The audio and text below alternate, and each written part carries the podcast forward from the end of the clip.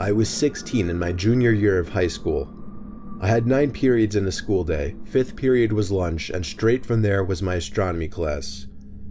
My astronomy class was actually held in one of the two basement classrooms of the school. My high school was big, there were three floors, and even that wasn't enough to accommodate all the classes offered, so the school built two classrooms in the basement.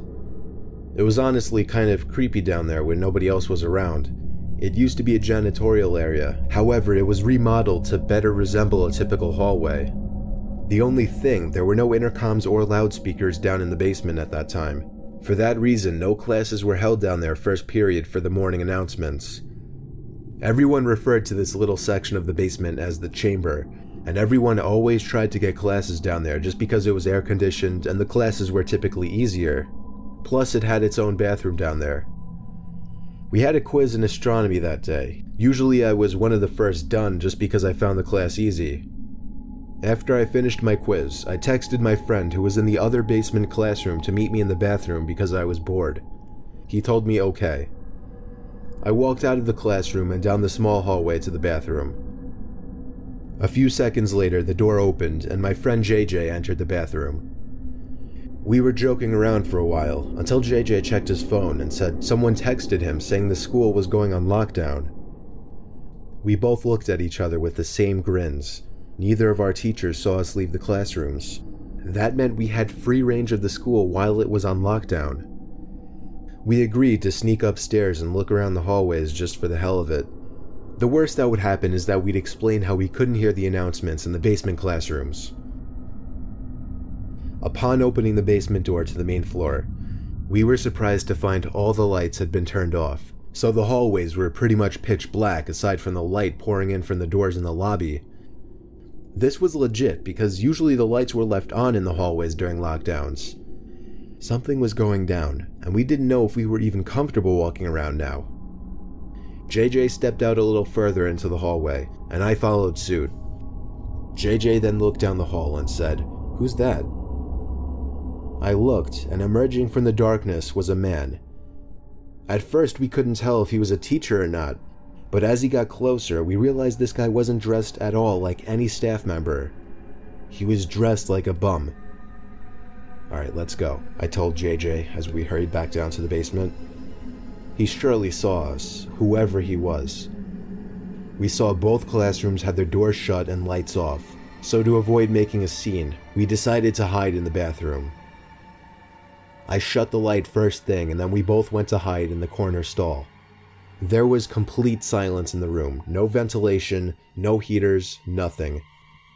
Just the sound of me and JJ breathing, and an occasional drip from the sink. The door to the bathroom suddenly opened, and light from the hallway poured into the bathroom for a brief moment. The door shut, and the bathroom was once again pitch black. Me and JJ tried our best to control our breathing, the room was so silent that we could hear somebody walking over to our side of the bathroom. The person stopped and started breathing really heavily, as if they were out of breath. Me and JJ were both scared to death. JJ did something very dumb. He whispered in my ear, We have to crawl out through the other stalls. The room was so silent, however, that even JJ's whisper could be heard from across the room. The heavy breathing outside the stall stopped, and the person tried pressing the stall door in. That was when I whispered, Go, go, to JJ. We both crawled under the side wall to the next stall over, and then the next stall, and then finally out to the other side of the bathroom. The person was now full on banging on the stall door. Me and JJ hopped up off the floor, opened the door, and as the light filled the room again, we saw the guy from upstairs in the corner. We pounded on the door to JJ's class. The teacher let us in within seconds. JJ explained everything as the teacher locked the door, mentioning a gun sticking out of the man's pocket. I was shocked to hear this because I didn't see a gun, but I went along with it anyway. Usually, a bunch of high school students would be laughing their asses off at two students causing a scene like this, but I noticed all the kids sitting in the corner looked concerned. A sudden bang at the door made everyone jump, and a couple of girls squeal out of fear. JJ, the teacher, and I could see the man standing at the door, looking through the window while trying the doorknob. After a few bangs on the door out of what seemed to be anger, he turned and walked down the hallway back to the stairs.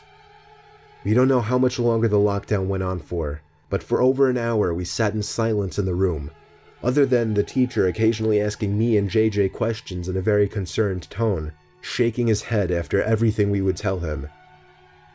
Eventually, somebody from upstairs called the teacher and he instructed all of us to single file walk up the stairs and out of the building, where we would be greeted by cops. Me and JJ did the best we could at describing the man to the cops and to the dean. One of the cops patted me on the back and we were sent off to go home. After this incident, the school installed cameras everywhere and ramped up the security budget. This incident never got media attention, so honestly, we never found out if police caught the guy. I'm convinced that man had no other intentions but to kill us then and there in that bathroom stall.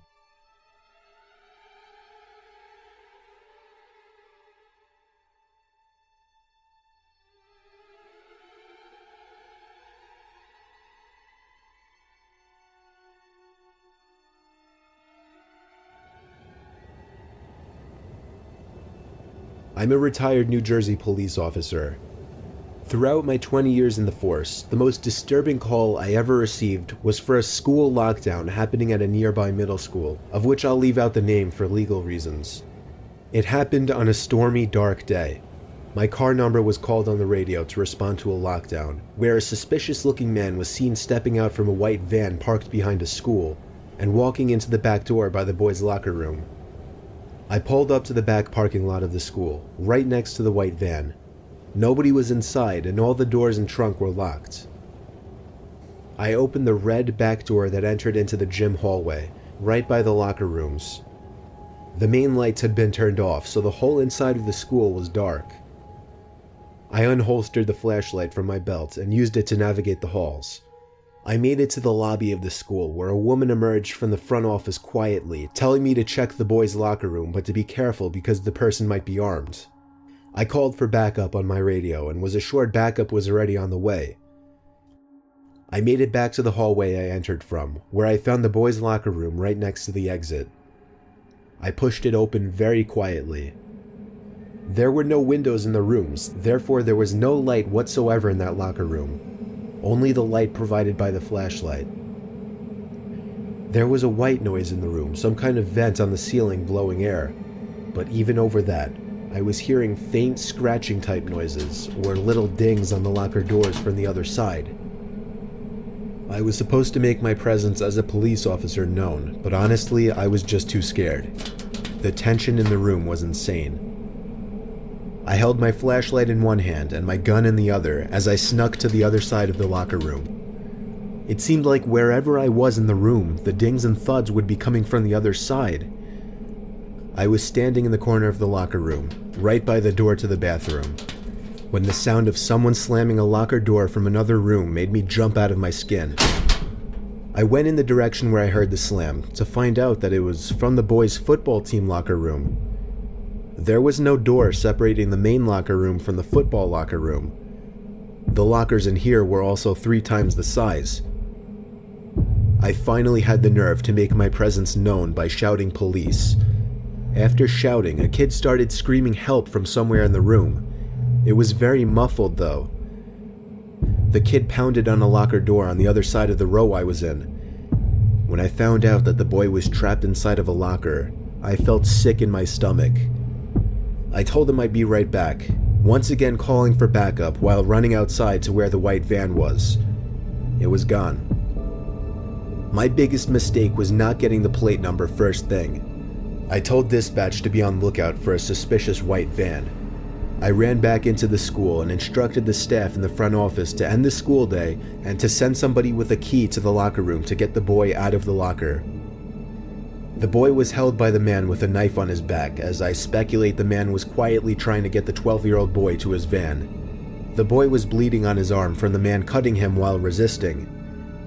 The man's van was spotted a week later in a 7 Eleven parking lot, where he was arrested after being properly identified.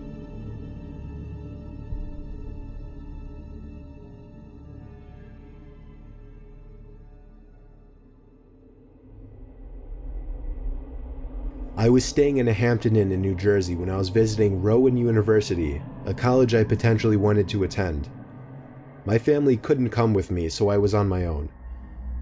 After attending campus tours, I went to get a bite to eat at a nearby restaurant, and then went back to the hotel at around 8 p.m., planning on going back to campus again the next day.